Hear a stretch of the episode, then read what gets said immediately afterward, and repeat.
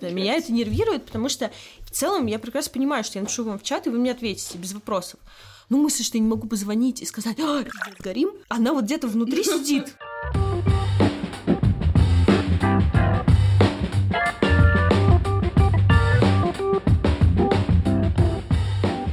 Всем привет! С вами подкаст UseDesk. Оставайтесь на линии. И я, Катя Виноходова. И я, Кирилл Малтызов, ответственный за счастье клиента. Мы после небольшого перерыва начинаем наш второй сезон. И сегодня к нам в гости пришла Юлия Мищенко, руководитель поддержки в компании TimePad. Ну что ж, поговорим. Юля, привет. Привет всем, привет, Катя.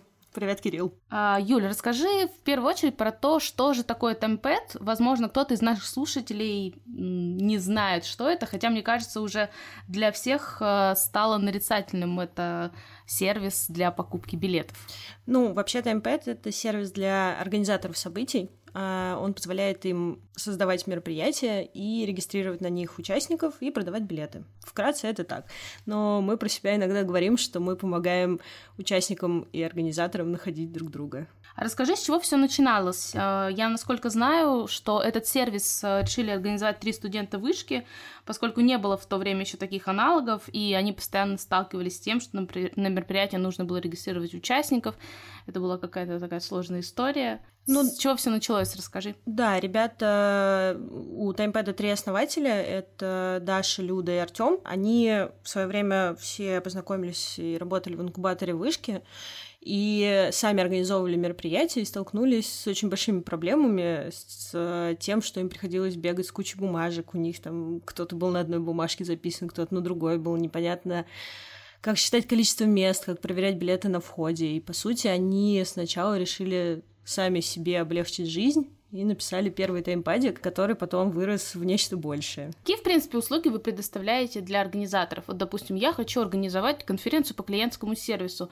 Чем вы мне можете помочь? Ну, смотри, первое, ты можешь получить страничку своего мероприятия, то есть не обязательно делать отдельный лендинг или прочее, TimePad дает возможность тебе сделать красивую страничку, которая будет иметь хорошую конверсию, это уже проверено нашими ребятами. Соответственно, на этой страничке ты можешь завести разные категории билетов, они могут быть бесплатные, платные, там разная цена. Можно использовать промокоды, например, если ты кому-то из своих клиентов хочешь сделать скидку. Это все возможно. На самом деле функций очень много, все зависит непосредственно от потребностей организатора. Единственное, что мы не помогаем непосредственно организовывать мероприятие, как многие думают, то есть мы не занимаемся организацией, мы предоставляем именно функционал, который поможет привлечь участников, зарегистрировать их, продать билет, проверить билеты на входе, разослать им письма с напоминаниями о том, что, ребята, не забудьте, завтра мероприятие, вам нужно прийти туда-то, туда-то, проверить их, встретить их на входе и после мероприятия, например, сделать им еще какую-то рассылку о том, что спасибо, вы пришли, были рады вас видеть и так далее. То есть такие вещи. В целом, конечно, у нас есть идея о том, что мы можем помочь организаторам искать площадку, например, для мероприятий, какие-то уже сторонние вещи, но это пока еще все впереди. Скажи, а кому бы ты порекомендовала, в принципе, этот сервис? Вот вообще, в принципе, такое складывается ощущение, что это для каких-то небольших мероприятий. Это так? Или через вас какие-то многотысячные фестивали или концерты большие тоже устраивают? Расскажи, кто, в принципе, ваши клиенты? Если у вас какие-то постоянные клиенты, может быть? Смотри, у нас очень разные есть клиенты, от самых маленьких до больших гигантов. В основном через наш сервис проводятся какие-то бизнес-конференции, обучающие мероприятия, мастер-классы. У нас меньше каких-то концертов, мы немножко не для этого. Но в целом размер организатора может быть любым. То есть вплоть до того, что я сама организовывала мелкое мероприятие для друзей, там, численностью 50 человек, и мы совершенно спокойно продавали билет через TimePad, было очень удобно. А самое большое какое было? Самое большое по количеству людей? Да, по количеству людей. Не знаю, надо у коммерческого директора спрашивать. В целом много. Но были олимпийские заполняли. Да, у нас было мероприятие «Синергии» проводилось, они проводили его в Олимпийском. Причем там было жуть полная, потому что они сначала хотели в одном месте проводить, потом меняли площадку на Олимпийский. Нам пришлось его в срочном порядке отрисовывать, пересаживать людей на новые места. То есть они посередине продаж решили сменить площадку. Это был полный ужас. Ребята, которые этим занимались, мне кажется, они были близки к краю. Но мы справились. А расскажи, что ты делаешь сейчас в TimePad чуть подробней. Кем ты работаешь? Кто ты вообще пришел к нам? На самом деле... Что ты сделал для хип-хопа в свои годы? На самом деле, 2 месяца назад мне было бы гораздо проще ответить на этот вопрос, потому что я была руководителем техподдержки, и все было просто и понятно. А сейчас у меня немножко изменилась должность, и мы назвали это что-то в стиле Head of Customer Success. Ух ты, круто! Это интересно. Да, интересный поворот в нашем интервью. Все вопросы мы сейчас зачеркнем и начнутся новые. Да, мало кто об этом еще знает. Просто мы решили сделать клиентский сервис в TimePad еще лучше, не ограничиваться техподдержкой в ее привычном понимании, как, ну, просто есть там 1-2 линии, которые помогают в силу своих возможностей, там очень любят клиентов. Мы хотим собрать в клиентском сервисе разные направления, которые помогут, опять же, ну, в основном техподдержке, конечно, решать клиентские вопросы. То есть сейчас у нас есть свой юрист, есть свой ассистент, который занимается всем документооборотом с нашими клиентами. Также мы ищем своего СММщика, ну и в дальнейшем просто хотим расширять направление. А также бухгалтерия у нас есть своя, свой кусочек. То есть это ребята из других отделов, которые занимаются только клиентскими вопросами, соответственно, уделяют максимум времени, и мы стремимся к тому, чтобы у нас не было таких ситуаций, наверное, многим она знакома, когда тебе требуется помощь другого отдела, ты отправляешь им запрос, и на неделю тишина. И дальше пока ты не пнёшь, пока там 33 раза не переспросишь. Чтобы мы могли отвечать быстрее, качественнее, мы стремимся сделать именно вот такую интересную штуку. Я не знаю, кто-то так делал уже или нет, но мы хотим попробовать, и сейчас мы только начинаем. Вот у нас пока всего 2 новых человечка. Слушай, круто. Давай тогда попробуем вернуться немножечко назад. Расскажи, как сам отдел поддержки зарождался, кого вы, в принципе, поддерживаете, и как это вообще все у вас устроено? Ой, ну, когда я пришла в TimePad, в поддержке уже было несколько человек, это уже было хорошо. А насколько я знаю из истории, раньше в техподдержке TimePad было целых 2 человека. Один из них занимался документами, а один всем остальным. Ну, просто было такое классное деление. Когда я пришла, нас было человек 6, наверное, да. У нас было несколько человек вечерних, ну, таких, которые работали вечером из дома, которые иногда приходили в офис по какому-то странному, не очень понятному мне графику. Ну, то есть это все было очень сумбурно, и нашей главной целью было ответить. Просто ответить. Вот, ну, потому что TimePad на самом деле очень сложный продукт, очень много маленьких фишечек, каких-то фичей, и на самом деле не существует ни одного человека, который от и до знает, как все работает и знает весь продукт, поэтому зачастую это целый квест просто найти ответ хоть, ну, на кажущийся всё очень простым вопросом. Ну да, просто, ну, то есть реально никто из разработчиков даже не знает всех нюансов. А потом мы стали расти, решили, что нам нужно больше автоматизаций, больше каких-то правил, делений. Мы первое, что мы определили для себя, это на самом деле, кто наши клиенты и как с ними работать. То есть мы поняли, что у нас есть все-таки 2 типа клиентов. Это наши организаторы, которым мы непосредственно предоставляем площадку для того, чтобы они могли продавать билеты, и участники наших организаторов, которые также являются нашими клиентами, у них также возникают какие-то вопросы и сложности сервиса. Мы, соответственно, поделили нашу техподдержку на 2 линии. Первая, которая работает с участниками, и вторая, которая работает с организаторами.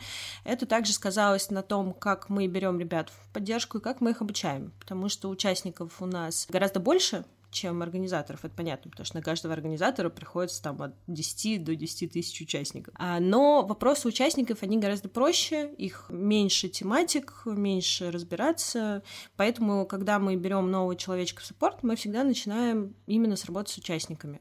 Мы постепенно ему рассказываем эту часть, вводим его в работу, а дальше он может вырасти до работы с организатором, потому что там уже может встретиться все что угодно. Соответственно, и для ребят это, ну, какой-то обозримый рост. И клиенты получают, ну, гораздо более лучшую помощь, скажем так. А насколько большая команда сейчас? И как ищете людей? Мы просто сейчас ищем сами, и, если честно, столкнулись с рядом сложностей. Ну, сейчас у нас в команде именно техподдержки всего 14 человек вместе со мной.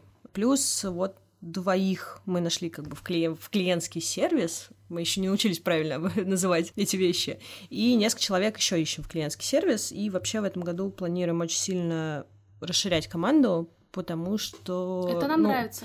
Продукт будет очень сильно расти в этом году. Мы хотим выходить на новые рынки, поэтому предполагаем, что очень сильно увеличится объем. Поэтому, да, заложен большой рост команды. Но сейчас вот всего 14 человек. Людей мы обычно ищем без опыта. Ну, то есть у нас нету никаких жестких критериев, что человек обязательно должен иметь опыт, не знаю, 33 предыдущих работы. Мы всегда проверяем человека на грамотность в первую очередь. Что... Да, наркотики.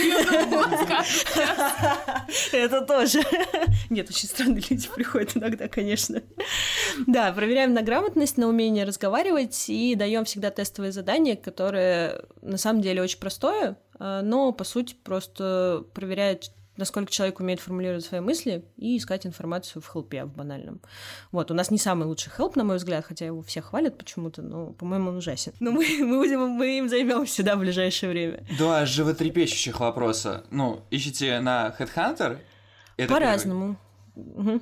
А как? Ну, через своих тоже как-то по знакомству? По-разному, да. Часть людей приходит с HeadHunter, часть приходит просто у нас, например, там девочка на удаленке работала, она училась на втором курсе вышки и привела на работу своих двух однокурсниц. Вот и второй. Смотрите ли на образование? Ну, вот, то есть, там требуете ли высшее? Нет, не критично. Ну, то есть, понятное дело, что если человеку там 22 года, он где-то там 3 раза учился и все побросал, это одно. А если человек, например, учится на 3-м курсе, на вечернем или на заочке как-то, это без проблем, мы с удовольствием берем таких ребят. Okay. То есть для нас это не критично. А расскажи, было ли у тебя такое, что ты брала человека, была в нем уверена, но потом приходилось по какой-то причине увольнять? Были какие-то у тебя такие личные факапы при приеме на работу? Да, у меня был один факап. Это было очень тяжело. Ну, это сложно назвать факапом. Мы искали человека на вторую линию. У нас вторая линия — это не совсем то, что многие подразумевают. То есть у нас вторая линия — это человек с некоторым техническим уклоном. То есть почти разработчик. Человек, который хочет расти в разработку. Соответственно, он занимается самыми сложными запросами, которые связаны с какими-то багами, там немножко покодить надо и так далее, и так далее. То есть человек тесно связан с разработкой, много с ними общается, и, соответственно, требуется техническое образование. И мы один раз... То есть первый человек, когда мы искали на эту должность, мы нашли очень быстро, и вообще нам казалось, что, боже мой, как это классно, мы так, типа, за неделю вообще нашли суперчеловека, а потом мы стали искать второго и прошли просто через ад. Ну, просто через максимальный ад. И нашли одного человека, и вроде бы все было классно, но потом, ну, во время испытательного, то есть у нас есть 3 месяца испытательный, я даже не знаю, как описать, но то есть он очень странные вещи творил. Ну, просто очень странные, вплоть до того, что он отправлял билеты людям через свой личный WhatsApp зачем-то. Ну, то есть было не очень понятно, почему он принимал такие решения, и абсолютно он не воспринимал критику. Ну, то есть он говорил на все да-да-да-да-да, но ничего не изменялось. Вообще ничего не менялось. И одно его решение было хлеще другого, и в какой-то момент мы сдались просто. И увольнять его было очень тяжело, на самом деле, потому что у нас с ним общались все. Ну, то есть мы потратили там 3 недели на то, чтобы... Ну, и плюс у него были очень плохие показатели по сравнению с другими. То есть к 3-му месяцу все-таки у человека он должен выйти на определенные показатели, которые были даже не близки у него. И с ним общались все. И девочка мой зам, которая его обучала, которая ответственна за обучение, то есть как-то пыталась донести, что нужно улучшать показатель, нужно над этим работать. С ними общались HR-ы. Но, ну, то есть вообще ничего не воздействовало. Он, когда я с ним начала разговаривать об увольнении, он был вообще свято уверен, что все было классно. Он супер справлялся, он вообще молодец, и я вообще не понимаю, что сейчас происходит. И как бы, что он, ну, он просил, типа, еще один шанс, еще неделю, при том, что HR за неделю до этого с ним разговаривали о том, что у него есть неделя на улучшение результатов. И вот тут я очень напрягла, я поняла, что это совсем нельзя продолжать это дело. И это было очень обидно, потому что человек нам был очень нужен, у нас на носу был сезон, то есть мы понимали, что нас скоро завалит, но мы решили, что лучше расставаться сейчас, чем потом. Ну да, это правильное решение. В принципе, это, нам тоже эта история довольно знакома, про то, что нужно нанимать медленно, а увольнять быстро. Ну, это мы еще затянули, да, конечно. Я считаю, что можно было за месяц до этого расстаться, но мы просто очень не любим, ну, как-то выкидывать людей, скажем так. То есть мы... Ну, вроде он и адекватный человек, и вроде пишет хорошо, все классно, но вот у него раз в какое-то время случались... какие-то дикие факапы, которые... Ну, просто было непонятно, как вообще в голове рождается мысль так сделать. Я не знаю. А вот ты упомянула обучение, что у вас есть отдел обучения. Можешь про это подробнее рассказать? Это только обучение вашему продукту, или же вы еще обучаете, например, как писать, как правильно действовать в каких-то конфликтных ситуациях? Вы как-то апгрейдите софт-скиллы тоже у сотрудников? Ну... Одного человека сложно назвать отделом обучения. Ну, в любом случае. Нет, это девочка, это мой заместитель, она как бы работает в саппорте. Изначально, там, первые несколько дней она обучает продукту. Именно продукту со всеми там мелкими какими-то вещами. То есть это именно теоретическое или это по кейсам? Нет, сначала там первый день она вываливает кучу теории, а дальше человеку даются тестовые задания в большом объеме, то есть, по сути, это просто реальные тикеты, которые собраны в большой файлик, и человек их делает. Дальше эти вопросы проверяются, там, соответственно, мы смотрим и на то, как человек пишет, какие формулировки использует, как он думает, то есть смотрим именно теоретическую часть, там, понял, отложилось ли у него в голове, как работает сервис, там, вот такие моменты. Ну, на самом деле, в течение...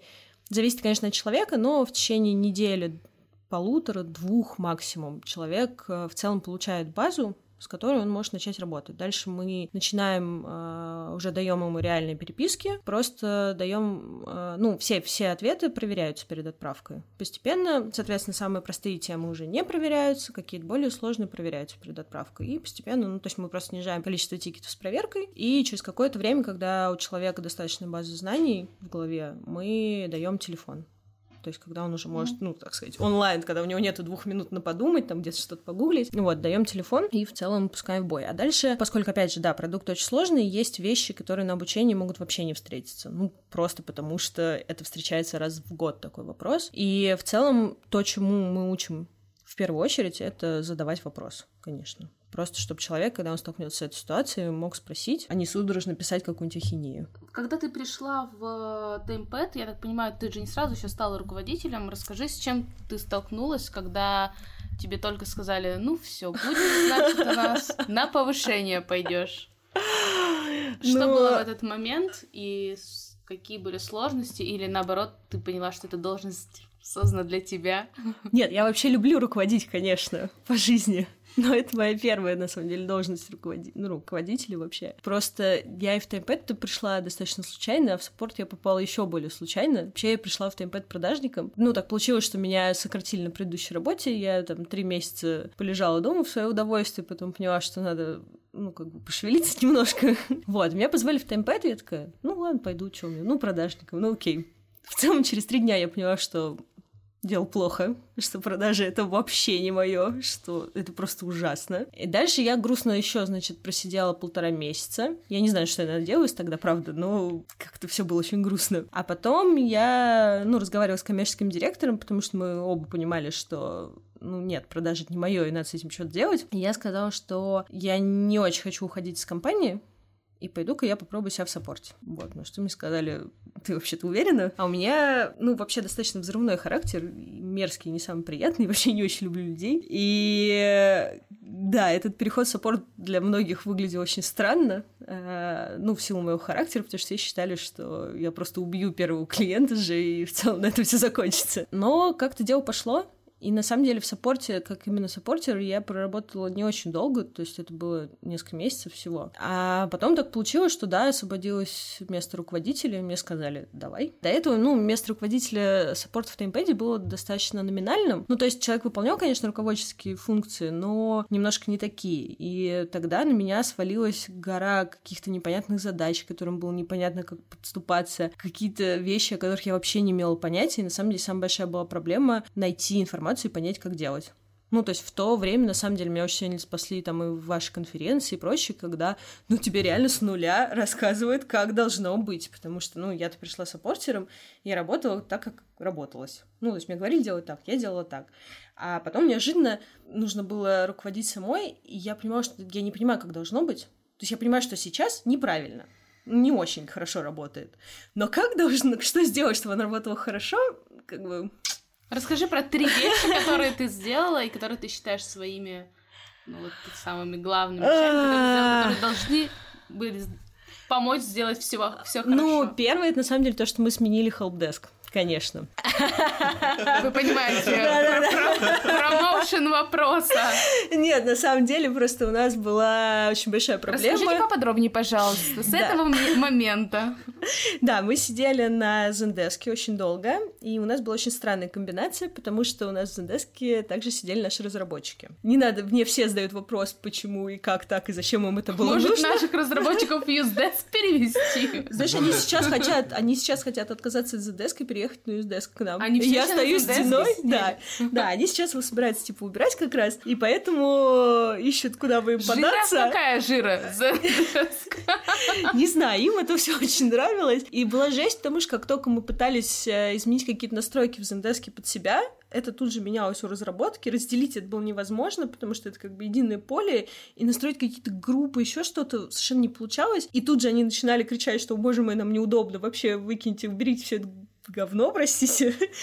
И долго мы, на самом деле, терпели, наверное, год, потому что, я, опять же, ну, то есть я была молодым руководителем, и мне казалось, что я не могу принимать такое жесткое решение, что мы сейчас берем, выкидываем один сервис и уходим на другой. И каждый раз, когда я пыталась там у кого-то из руководства сказать, ну, кому-то скажешь, типа, ребята, надо переезжать, мы все говорили, ну да, ну мы подумаем об этом. А потом в какой-то момент я поняла, что это вообще ни к чему не приведет, сказала, все, мы уходим, до свидания, делайте, что хотите. И мы свалили. Это было лучшее решение. Ну, просто. Вот, кстати, это, наверное, можно у тебя спросить какого-то совета для других ребят, которые тоже у себя хотят что-то внедрить, но там руководство, коллеги, они этому могут противостоять и так далее. Что ты посоветуешь, какие действия, что должно быть, чтобы в итоге действительно там тебе и выделили бюджет на это, то есть как, слушай, каким образом аргументировать там покупка какого-то сервиса? Ну, у нас, на самом деле, ситуация была немножко другая, потому что мы-то предложили решение лучше, потому что, во-первых, Zendesk, у нас увеличилось количество людей, и Zendesk стал стоить бешеных денег, а мы в любом случае предложили решение, которое стоит нам дешевле. Даже, по-моему, наверное, сейчас, до сих пор оно стоит нам дешевле, чем Zendesk. То есть, в основном, как раз аргументация была, что это очень неудобно, что это очень неэффективно, и плюс еще и дороже ко всему прочему. И, на самом деле, ну, мне удалось до руководства донести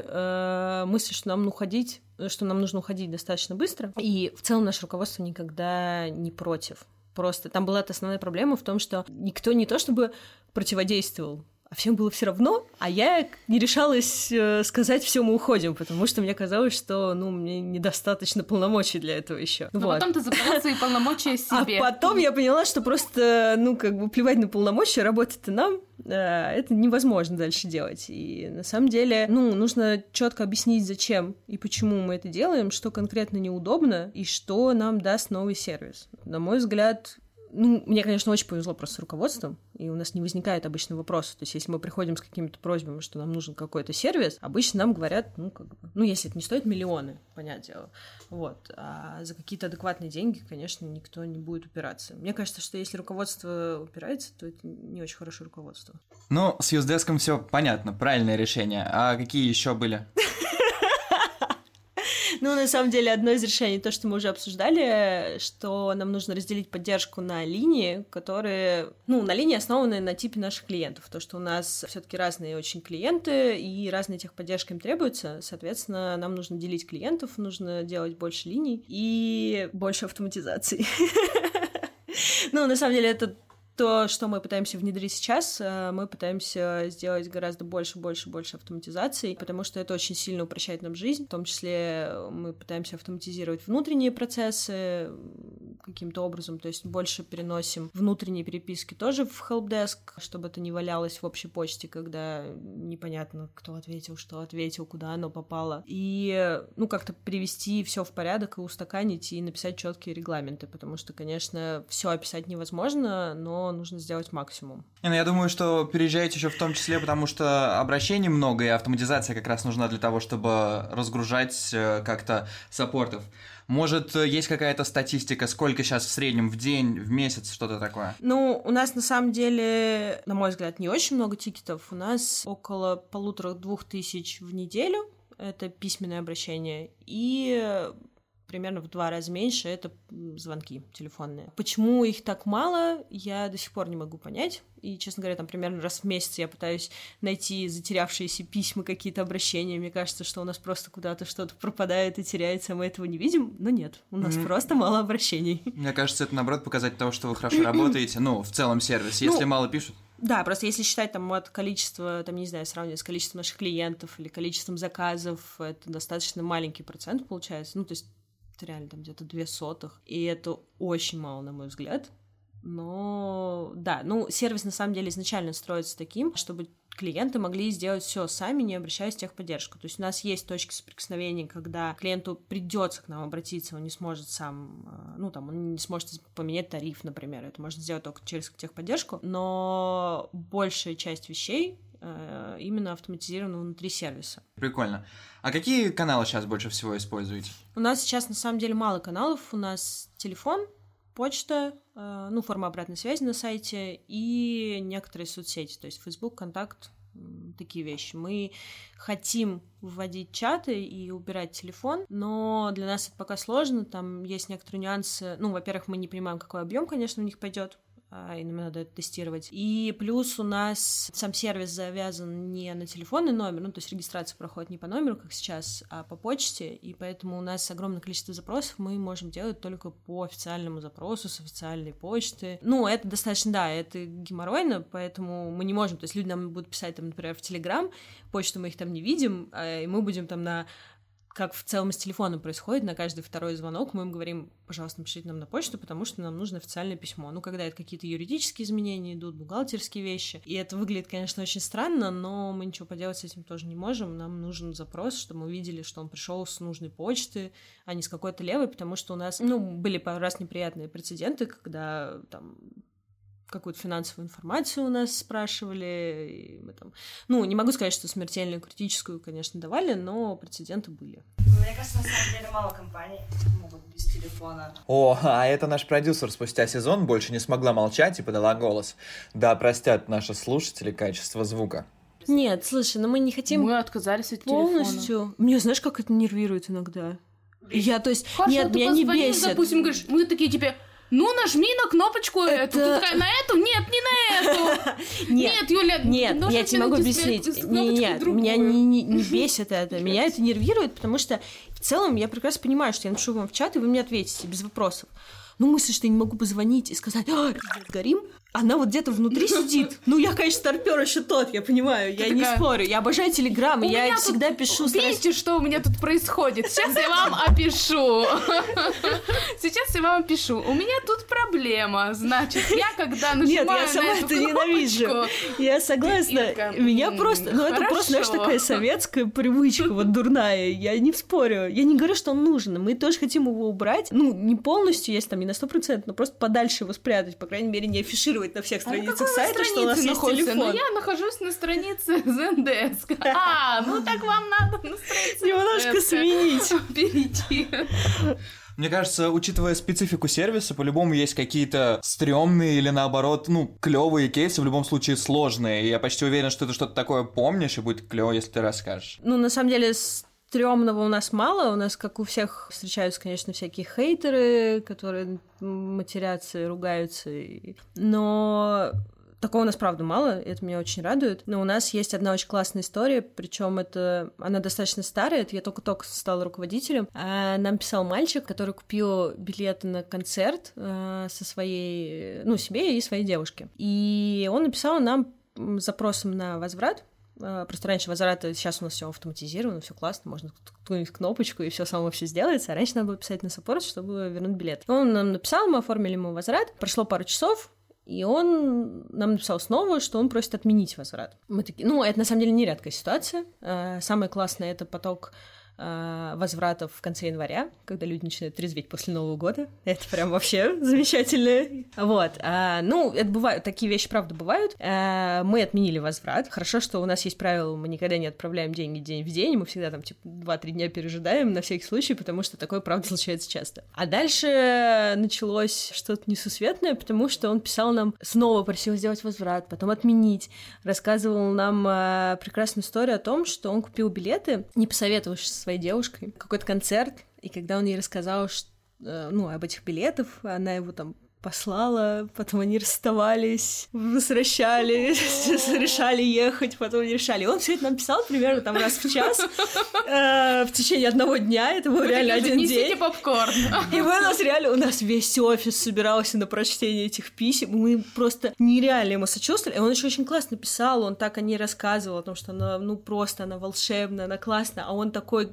козёл, что не посоветовался с ней, купил билеты без ее ведома, и он вообще не мог, конечно, так делать, надо было обязательно спросить у неё, и вообще так нельзя. Подкаблучник. Ну, то есть он просто... Это были такие тексты, вообще он написал реально длиннющие послания, и нам было так его жалко, мы хотели просто сжечь его, несчастную женщину, которого так гнобит.